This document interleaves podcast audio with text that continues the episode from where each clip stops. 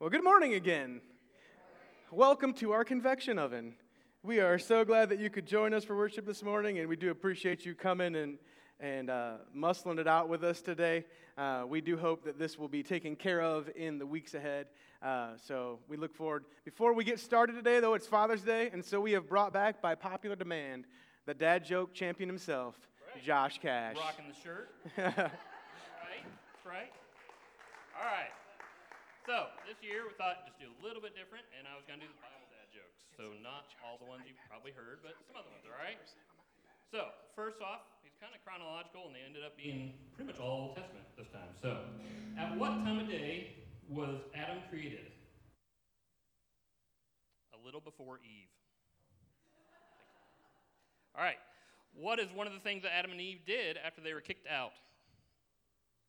They raised Cain. All right. Who's the greatest babysitter in, mentioned in the Bible? David, because he rocked Goliath to sleep. All right. All right. Hey, Jeremy, I heard you're interested in buying a big boat. Is that right? All right. I got. I know a guy. All right, two more. I'm almost done. All right. Another Noah one. What animal did Noah find it difficult to play cards with? The cheetah. Okay. All right, last one. I thought this was pretty good personally. What kind of man was Boaz before he got married? He was ruthless. Thank you. Thank you.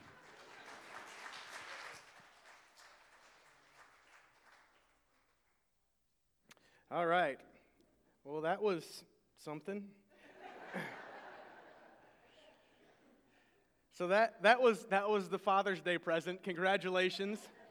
Now, we did try, like, I, I've, I've got to be honest. Normally, I feel no pressure for Father's Day because dads are like, eh, whatever. And we did some math, and for most, of the, for most Father Day, Father's Day throughout my entire career, I've not been at church on Father's Day Sunday because that's normally when we're on mission serve or uh, some kind of a camp or something. So this is one of the few Father's Days that I've been at the church um, on Father's Day. And one of the things that, that I mentioned at the last at Mother's Day was that it, there's a lot of pressure with it because there's the expectation. And, and so we did this new thing this year and we had the flowers and we had the shirts.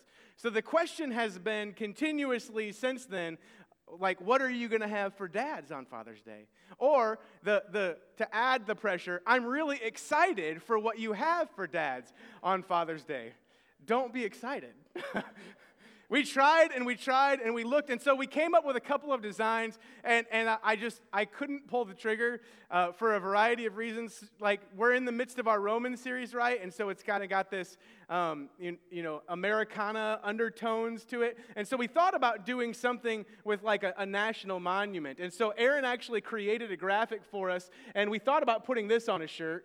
If we can go to the next slide So if you don't recognize who that is, that's the Mount Rushmore of First Baptist pastors. That would be myself, Bruce, Dr. Silver, and Dr. Khan right there. And I thought it was pretty fabulous and funny, but my wife is like, you cannot make a shirt, another shirt with your face on it. Um, another meaning I have, in fact, done that before. But that was our first design, and I, I, just couldn't get there with it, although Aaron did an amazing job with the design. So that was our first design. So then Aaron came to me with a second design because we're talking about Abraham uh, this year. And so this is Aaron's second design Abraham, father of nations, not father of the year. And, and as amazing as that was, uh, just was a little more cartoony than I was looking for. Thank you, P. Uh, a little more cartoony than I was looking for. So um, you're welcome. We didn't make you a corny shirt, but we're still, that doesn't mean that I've, I've ruled out the, the idea of it. That, go back to the last one, can you, Doug? The more I look at that, the more I think that would just be a great shirt on, on a grayscale. So that might happen. I make no. Well, we might take a vote later, but not right now. Um, but there might be a short run of those in the future. Let's go to the Lord in prayer, really, because we need it. Father God, we thank you so much for your goodness and your grace to us. We thank you for your great love uh, with which you've loved us, Lord, and we thank you for the truth of your word that reminds us of both your righteousness and your gracious compassion. God, we thank you for the book of Romans that so clearly lays out for us the truth of your great love and how far you went to bring about our justification, our redemption through your own death, through the sacrifice of Jesus on the cross. So, God, we pray that you would speak to us now through these moments together. God, that you would encourage our hearts as we consider your great love. In Jesus' name, amen. Amen. Four score and seven years ago, our fathers brought forth on this continent a new nation, conceived in liberty and dedicated to the proposition that all men are created equal. This is the opening line of what I would say is, without question, the most famous speech in American history, the Gettysburg Address. I, when I was a kid, I actually had to memorize uh, the whole speech. Um, but this is the only line that I actually remembered, and even now, for safety reasons, to make sure I didn't misquote it, I read it off of my notes. But I remember having to, to memorize that. And I remember all classes having to, to memorize it because it was so fundamental to, to our development as an American society and nation. In this one sentence, I think, which is the most important of the speech, Lincoln comes in hard with this thesis statement. And in this one sentence, Lincoln encapsulates the essence of what we know as the American experiment. that the found, founders of this great nation of ours gave their all to bring about a new national ethos, an identity predicated on the bedrock foundation of freedom for and the equality of all people. Something that we continue to deal with and develop and move forward today. And, and I'll be honest with you, I love this line.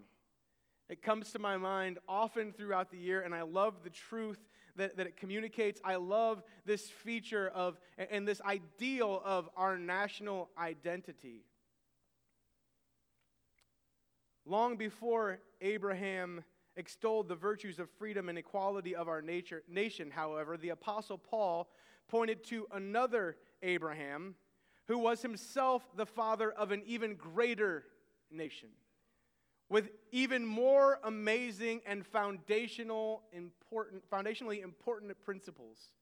And this nation still stands today, and all are invited to not only immigrate, but to be adopted into the family of that nation. That's the whole point of this series, and I want to lay that out there for you this morning in case it was unclear for you. The point of this sermon is not to extol the greatness of our American national identity, as amazing that, as that is but in, to encourage us as followers of Christ to understand that our first loyalty, our first allegiance, our, fir- our fundamental identity should come from our identity in Christ and members of the family of God and His kingdom above and beyond all else.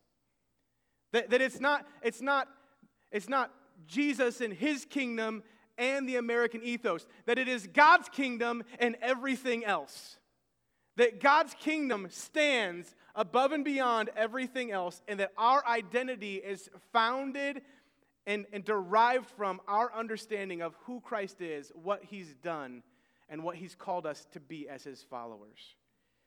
And Paul talks about this, this founder, and, and in, in chapter 4 of Romans, he lays out the foundation of this new nation. And, and he makes clear that it's, it's not just the nation of Israel that becomes a part of this new nation, but that, that God's intention, even back with Abraham, was to open up this new national identity, this new family, to all who would believe.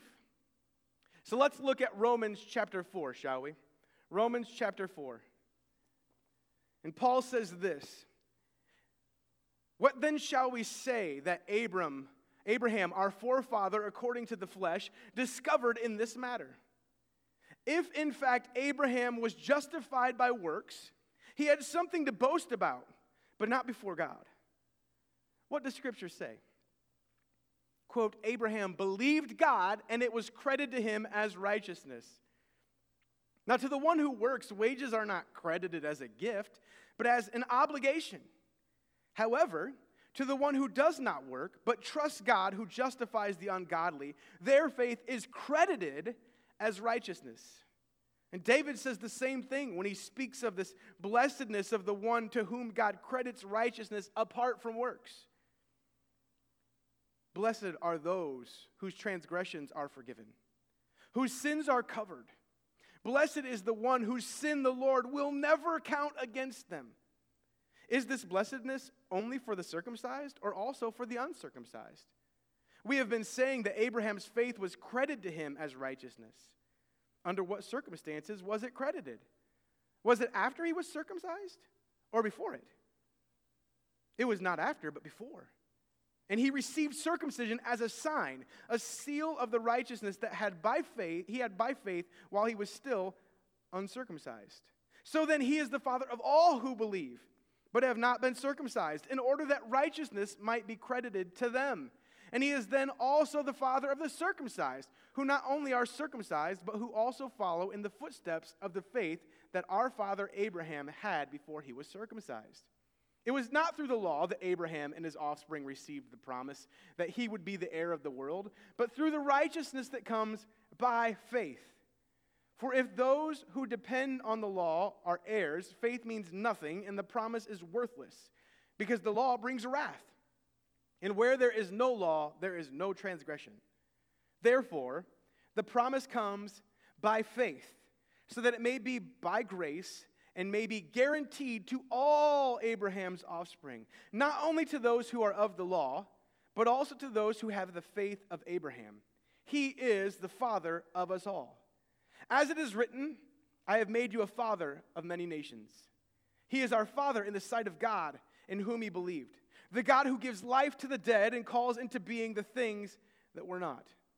Against all hope, Abraham in hope believed and so became the father of many nations, just as it had been said to him So shall your offspring be.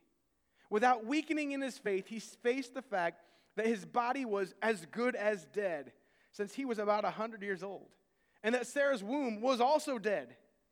He did not waver through unbelief regarding the promise of God, but was strengthened in his faith and gave glory to God, being fully persuaded that God had power to do what he had promised. This is why it was credited to him as righteousness.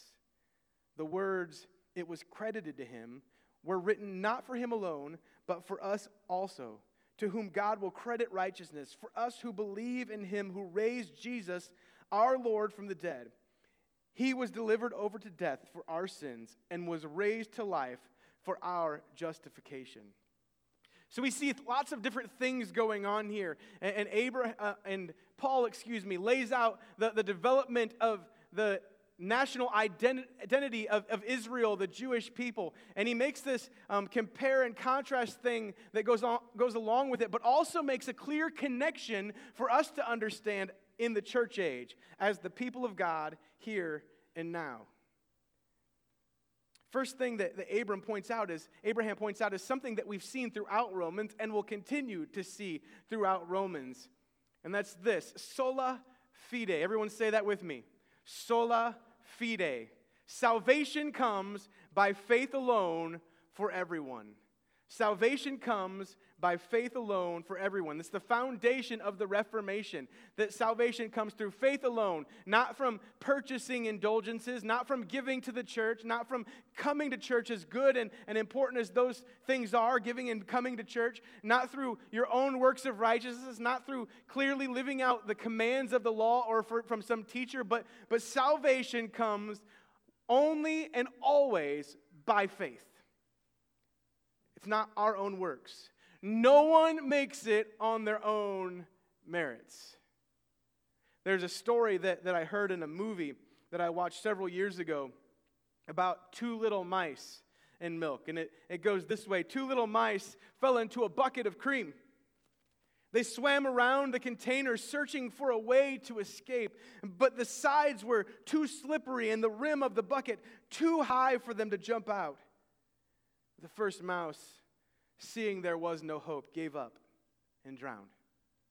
But the second mouse continued to struggle and swim. His arms and legs churned and churned and churned with all of his might. And through his great effort, the cream turned into butter and he jumped out. It's a great story. I mean, if you, if you really are wanting to talk about, about grit and, and stick to itiveness and, and the need to work hard and to drive and grind and do our best, it is a great story. There's lots of value in it. But, brothers and sisters, when we apply it to the faith, when we apply it to our relationship with Jesus Christ, it is downright heresy. It is downright heresy to say that we can work our way into God's good graces. It is utter foolishness to believe that there is any amount of good deeds we can do to earn salvation.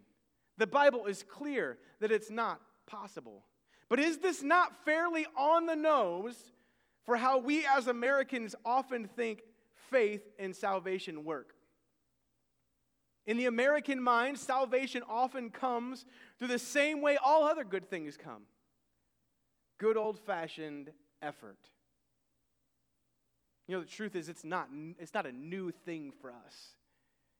This mindset has been an issue throughout history. In this text, Paul is actually dealing with that mindset as it concerns Abraham himself. Popular belief throughout history, but particularly in the first century and following, was that Abraham was like one of those two mice. That Abraham was, in fact, chosen by God, and then it was through his own righteousness that he became the father of faith. That he earned, after God's choice, his way into this position. That he was declared righteous because he was, in fact, righteous. That God's declaration came as a result of what Abraham had done. Now, Paul here, he, he quotes Genesis 26, 5, which says, And Abraham believed God, and it was credited to him as righteousness. Read with the whole of the Old Testament in view. Read with the whole of the Old Testament in view. It makes sense why they think this. They, they, they, anachronistically, meaning out of time, out of order, are taking the law and then applying it back to Abraham. And what they believed by this time, what rabbis taught, is that Abraham, without having ever heard the law, lived out and completely followed the law, thus establishing the veracity thereof. That his faith was found in his faithfulness, not in simple belief. And we actually see this throughout the Mishnah a teaching, a, a book that, that, it, that ha- holds the rabbinical teaching of the time. In Kiddushin 14 4, in the Mishnah, it says this And we find that Abraham our father had performed the whole law before it was given. For it is written, Abraham believed God, and it was credited him as righteousness. Likewise, in the book of Jubilees, it says, For Abraham was perfect in all his deeds with the Lord and well pleasing in righteousness all the days of his life. Now, I don't know if you've read much about Abraham, but I invite you to go back and do a brief perusal of Genesis. We've talked about it here at the church in previous days, and, and, it doesn't always look so good for Abraham. Abraham was an utter coward, and anytime his faith was put up against the power of kings and kingdoms, Abraham would run like a scalded dog. And he quickly was saying, How many times did Abraham lie outright to rulers and saying, Hey, um, she's just my sister, she's not my wife? Like, even to the point of letting Pharaoh take Sarah into his palace to make her his wife. And Abraham's like, Hey, it is what it is, you know? Sorry, Sarah. Got to find me a backup, which Abraham, again, if we look, wasn't against. Everybody remember the story of Hagar? I mean, brother did not live a flawless existence. Even after he followed, was called by God, we can look and clearly see that Abraham made mistakes. He was not a perfect man. And if that wasn't enough, we know Paul's opinion on the situation, don't we? If, if you were here last week, we looked, you could flip back to chapter 3, and Paul spends a great deal of time laying out the case against all of humanity. It's not positive. Paul, remember, he strings together the truths, that he puts together that string of pearls, and in his string of pearls, he makes it painfully and abundantly clear. He says, No one is righteous. No one does good, not even one. There's no ambiguity there. There's no ambiguity, ambiguity. There's no way you can take no one and not even one and say, well, maybe the one guy. No chance. For all have sinned and fall short of the glory of God. Paul doesn't leave any ambiguity, no question about the issue. Abe had nothing to brag about. Abraham had nothing to brag about because no one makes it on their own merits. Paul's whole point is that faith was the foundational command for Abraham. And if we look at the life of Abraham uh, throughout, and, and particularly early on, all Abram does, all Abraham, Abram at the beginning and then Abraham later, his efforts are all about just obeying God. It's just trusting that God, it's not just what he does, but it's the trust that it takes to do that, right? It's not a matter of him going and following God, which, which that's easy enough, right? Abram, hey, come with me. I'm going to take you to a new land and I'm going to make you a new people. And Abraham just, Abram just goes, okay. And he follows. He doesn't do anything. He just accepts God's invitation. We, we see that throughout the story of Abraham. And Paul lays out some of the things that are important for us to remember. Paul quotes Genesis 15 in verse 3 where, where God formally establishes his covenant promise with Abraham. And, and if we go back, if we were to go back and look at the two texts, eh, Abraham does exactly two things in the process when God formally establishes his promise with Abraham. Okay, you understand that? That if we go back to the beginning of Abraham's story, God makes the promise to Abraham, but he doesn't make it formal. There's not a contractual obligation, if you will, until we get to chapter 15. And when we get to chapter 15, God makes the covenant with Abraham. And the covenant, the way that was supposed to work, is they would cut a bunch of animals in half, and they'd have this bloody trail up the middle, and then the two parties making the promise to one another would state their obligation for the promise, then they would walk through the path of animals together. Right? There's these two pe- it's two people. It's a contractual agreement between two individuals or two parties. You know what Abram Abraham does in the in the process of of of the promise that God makes to him? You, you know what he does when God establishes the covenant? It says that Abraham believes God and then he goes to sleep. Abraham believes God. Abraham isn't even awake through the whole process. He believes God, and then he functionally rests in that promise. You know who does all of the heavy lifting and every bit of work for the covenant? God. Only God. Abraham believes God. And my buddy Mike and I were, were working on these sermons together. We were talking about. He's like, "Well, Abram probably cut those those animals in half before they walked through them." No, he didn't. That man had hundreds of servants and people. He didn't. He didn't cut those animals. That man sat under a shade tree while his servants were cutting those animals in half. Abraham believed God, and then rested while God delivered the promise, which I think is an amazing picture of how it works. That we believe God and then we rest in the greatness and goodness of God, trusting that He will deliver on what He has declared. That's what we see happen in Abraham. It's an amazing picture of how faith should work. All that was to Abraham's credit was the fact that he trusted that God would do exactly what he said he'd do. Verses 4 through 8, it, it tells us that it's not about what Abraham did, but what God did that God justifies the ungodly. That, that, that we're not right, but we're made right by believing, not doing. Through what God does for, in, and through us, not what we do in and of our own strength and power. Brothers and sisters, hear me.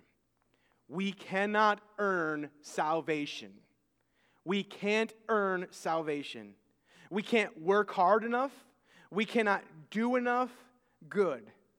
God owes us exactly nothing, but offers us everything if we're willing to trust Him. God does the doing. Sola fide. Only faith. Salvation comes by faith through grace alone. It is 100% always and only the gift of God's grace. You hear me? This is yes. This is no. I know it's hot, convection oven. I just want to make sure you're with me because if you don't hear anything else this morning, I want you to hear this. Salvation is a gift of God's grace by faith alone. We don't earn it. Thank you. Second thing, we see Father Abraham. By faith, we become children of a new family and citizens of a new nation. Children of a new family and citizens of a new nation. Now, the order of sequence that we see play out here in Romans chapter 4 is, is important. The order of sequence points uh, of Abraham's salvation paints a picture of who is included in the family of faith, or who can be included in the family of faith. Verses 9 through 10, uh, Paul lays out the question. He says, Is this blessedness, is this, this promise, is this salvation only for the circumcised or also for the uncircumcised?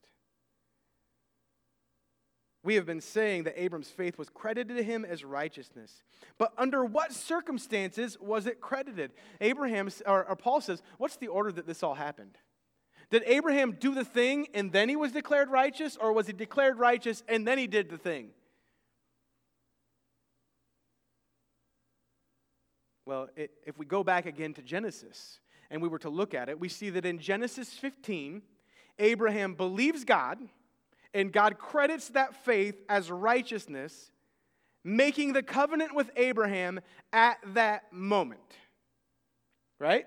That's what it says in Genesis 15. You can go back and look, look at it later, but I promise you it says it. That Genesis 15, God calls Abraham together. They, they lay out the animals. Abraham believes God, comes out to the promise. God lets Abraham fall asleep. God walks through and makes the promise with Abraham in Genesis 15. In Genesis 17, Two chapters later, Abraham, as a sign of faith and in response to God command, God's command, circumcises himself, his son Ishmael, and everyone else under his authority. According to Hebrew tradition, and, and, and it, there's, there's varying opinions on this, but according to Hebrew tradition, Abraham's circumcision didn't come till 14 to 29 years later. 14 to 29 years later, Abraham had been living as the man of God, this man of faith, for 15 to 30 years before he finally got the sign and seal of obedience. That means that God doing God's thing and what God had been doing happened long before Abraham did anything to show what his faith was, other than his actions. We see in verse 10 through 11 then that the sign was a result of faith, not faith a result of the signs. That, that Abraham's faith was what the, the obedience grew out of. It wasn't that Abraham had to prove his faith and then God said, okay, now you have faith. No, he had faith, and the obedience and the signs flowed from that. It was a means of reminding Abraham and others of his faith and the assurance of the promises that accompanied it. It was a seal confirming what was already received and bestowed upon him verse 11 and following, verse 11 to 12, Paul points out that, that, this sign of faith did nothing to earn salvation. And that's important for us to understand today as well as followers of Jesus. The signs of our faith do nothing to earn our salvation or to add to it. They are and have always been acts of obedience that follow. Abraham is the father of all who believe and follow God in faith. I mean, even when we, we look at our sign, our symbol, the primary sign, baptism, if, if we look at how that flows out, that we are to believe and then be baptized into the name of the Father and Son and Holy Spirit, and obeying all things otherwise that Christ has commanded us. There's a sequence there that's important. We believe, we accept the salvation that God offers, then we obey subsequent to that. It's not that we are baptized and now we're saved. No, we believe, and God's salvation is bestowed upon us by faith. And baptism and everything following are steps of faith to validate, confirming what is true in our hearts by the declaration of God. Abraham is often viewed, if, as we look at thir- verse 13, it says, it, it was not through the power of the law that Abraham and his offering, offspring received the promise that he would be the heir of the world, but through the righteousness that comes through faith. Abraham is often viewed as, as the great dividing point between righteousness and unrighteous, between Jews and Gentiles, Jews and everyone else. But as one scholar notes, Abraham, through his faith, becomes the great rallying point for all who believe. There is no distinction. All who are justified are justified by faith alone. Abraham is the prototype, he, he's the one that set the standard. There are many people that had faith before Abraham, right? We could look back through Genesis and see many people, but Abraham was the first one that God made the formal covenant with. He, he was the one that, that stepped into to God's resurrection power through his body, through hope, that God would bring about new life. We all come to one faith in one God through Jesus Christ thus making us one family and one kingdom. As the song says, Father Abraham had many sons. I am one of them, and so are you. So let's just praise the Lord. Now, Robin offered to come up and do the motions this morning, but it's a little hot, so we're to we're gonna let her sit it out today. But maybe in the future it'll be coming. Citizenship and familial connection come by faith in God. Now, Ab- Paul says something interesting here in verse 14 and 15. He says, For if those who depend on the law are heirs, faith means nothing, and the promise is worthless, because the law brings wrath. And where there is no law, there is no transgression. What a strange thing to say. Where there is no law, there is no transgression. Is, is Abraham saying that, or is Noah, man, all these biblical characters, is Paul saying that if we don't have the Word of God, then we don't do anything wrong? I mean, if that's the case, then it's better for us to not have it. Let, we are setting people up for failure by preaching every Sunday. We should close the book, close the doors, and stop. Because we're setting everyone up for failure. Well, obviously, we know that's not the case. That Paul, that Paul isn't telling us that, that without the Word of God, that no one messes up. He's already told us that everyone messes up. And if we go back to chapter 1, he says creation itself is enough to convict us of failing to meet God's standards and live in the divine crea- divinely created order. Paul isn't saying that there is no sin in the absence of understanding of God's word. All transgressions are a form of sin, but not all sins are necessarily transgressions. Why do I say that? Because violations of the law, which is what a transgression is, requires a law to transgress. Transgression by definition, is an act that goes against a law, rule, or code of conduct. Paul is getting into the nitty gritty of definitions, which is kind of his thing. The, the point that Paul is making, though, is that God's grace is not conditional. Because if we can't lose it by failing to follow the law, if we don't gain it by following the law, we can't lose it by violating it. God's salvation came before the law was ever in existence. The promise was made long before the law came around and was received through faith alone. Therefore, as important as it is for us to understand and to live out God's word in response to the faith that we have, it is not what earns our salvation. It does not make us any more or less worthy of salvation because salvation is and always has been something that comes by faith alone. Abraham is the father of those who are saved by faith because he is the first to formally receive God's gift of grace in this way. And we, we could argue, and it would be true, that all who have been saved in all of human history have always been saved by faith through grace. But there is a transition here, a clear, a clear turning of the page as God lays out the reality of how faith is supposed to work and how faithfulness should follow out of it. Becoming people and children of God is and always has been contingent upon our faith. And Abraham makes that clear, becoming the father of all who have faith. Finally, we see the need for enduring fidelity. Don't stop believing. We got to hold on to that faith and constantly believe, even when it's difficult. I love the paradox of this verse coming in to verse 18. It says, Against all hope Abraham, in hope, believed and so became the father of many nations. I, I love how that rubs against itself. I mean, it's, it's clearly a contradiction. Against all hope. Abraham had no reason to believe, he had no reason for hope, but still he had hope. I mean, this is a word that I think we all could use early and often in our lives, isn't it?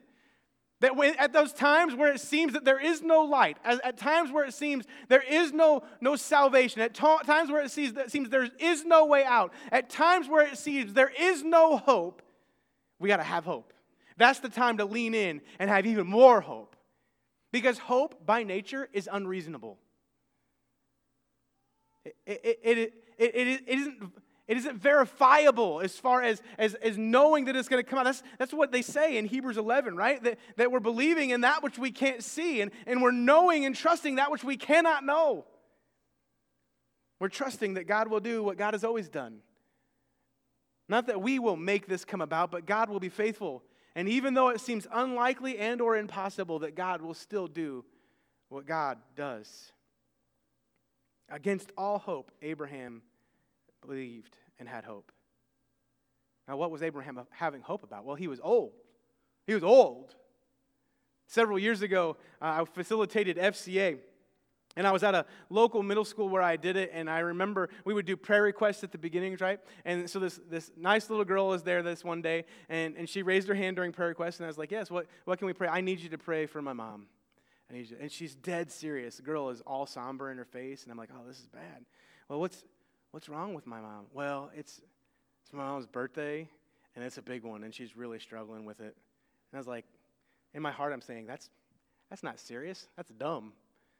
And I was like, but I'm curious. Like, this is a middle school girl. You're not that old. It's like, how, how old is your mom? She's like, I don't think I should say. And I was like, it's, it's okay. How, how old is your mom? No one's going to go to her. How old is your mom going to turn? She's going to she gonna turn 29 she's going to turn 29 this year. And I was like, 29? I was like, that's not that old.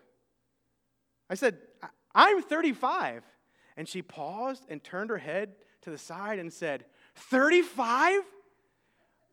Whoa, you're super old. I said, I'm not dead yet, kid. And she said, You're pretty close. I didn't let her come back to FCA anymore. Jesus loves everybody, but you a little bit less today. I didn't say that. But I was insulted. Right? You're old. You're super old. Abraham was deserving of that kind of treatment. As we look at the text, it tells us that, that Abraham was a, almost 100 years old, around 100 years old. Paul, Paul does Abraham dirty. Look what it says. Without weakening his faith, Abraham faced the fact that his body was as good as dead. And that Sarah's womb was also dead. He's not kind. He doesn't pull any punches. It's not just that he's old. He's like, brother got one foot in the ground. You know, he's this side of the sod, but barely. It could happen at any moment. He lived a good life. Now, why, why is this such a big deal? Because Abraham is 100 years old. He's got one foot in the ground.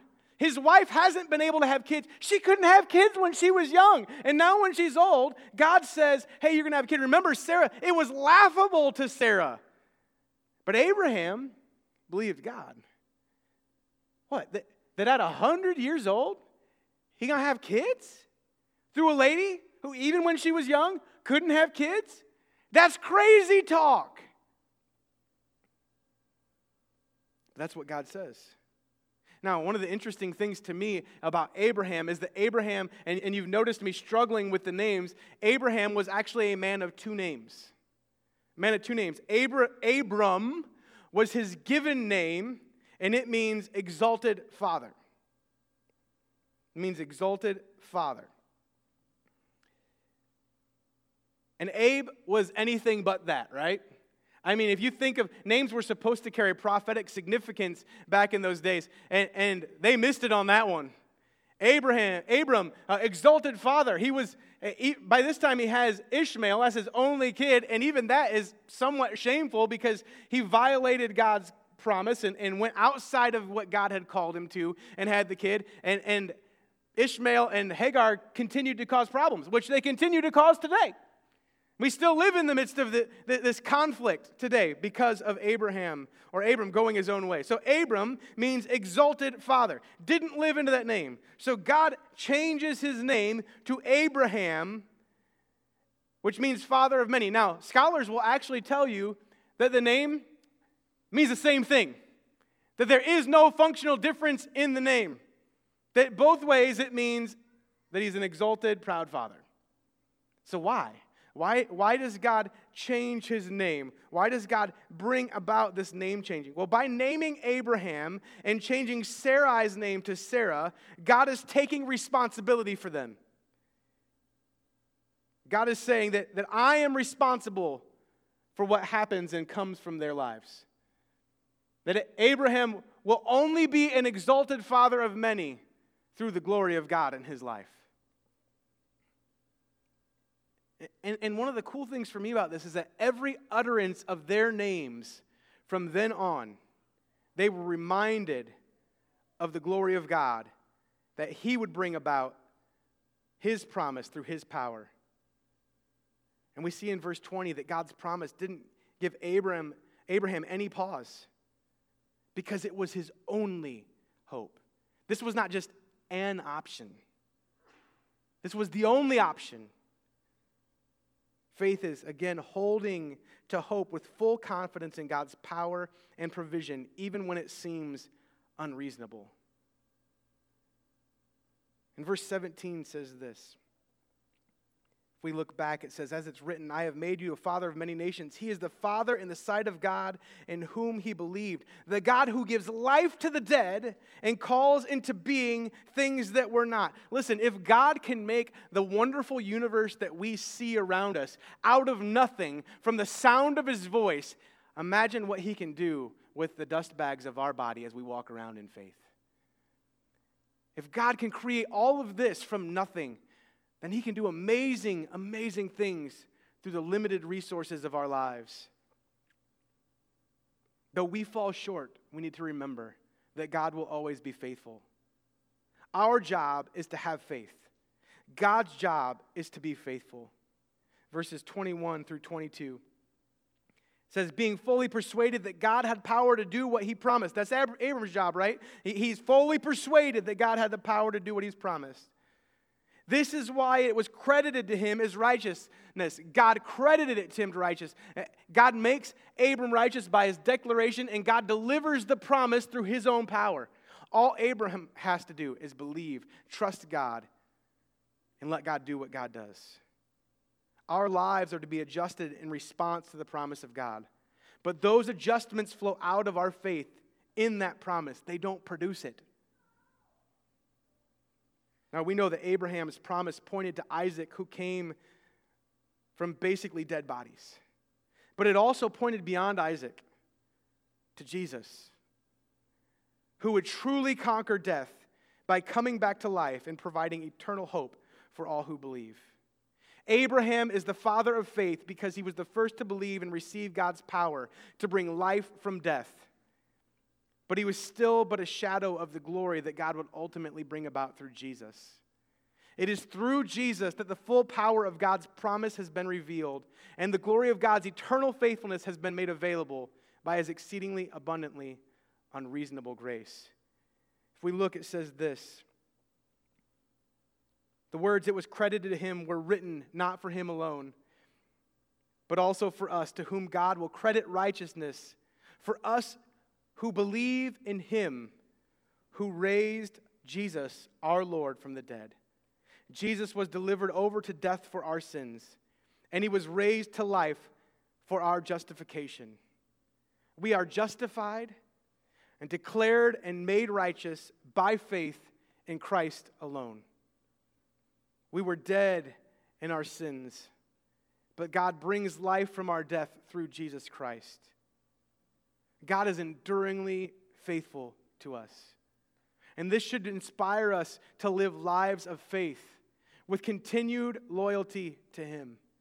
understanding that our salvation comes by faith alone through the grace of God, and that God continues to make his gracious gifts available to us. May we have faith. May we continue to lean into hope when hope seems unavailable. And may we trust the great God of this universe to do in and through us what only He can do through His power and presence. Father God, I thank you so much for your goodness and your grace to us. I thank you for your great love with which you have loved us. I thank you for the power and presence that you make available in our lives. Lord, may we lean into the promises of your word and the power of your presence in and through us. God, we hold on to your, your truth, trusting you to do as you say. In Jesus' name, amen.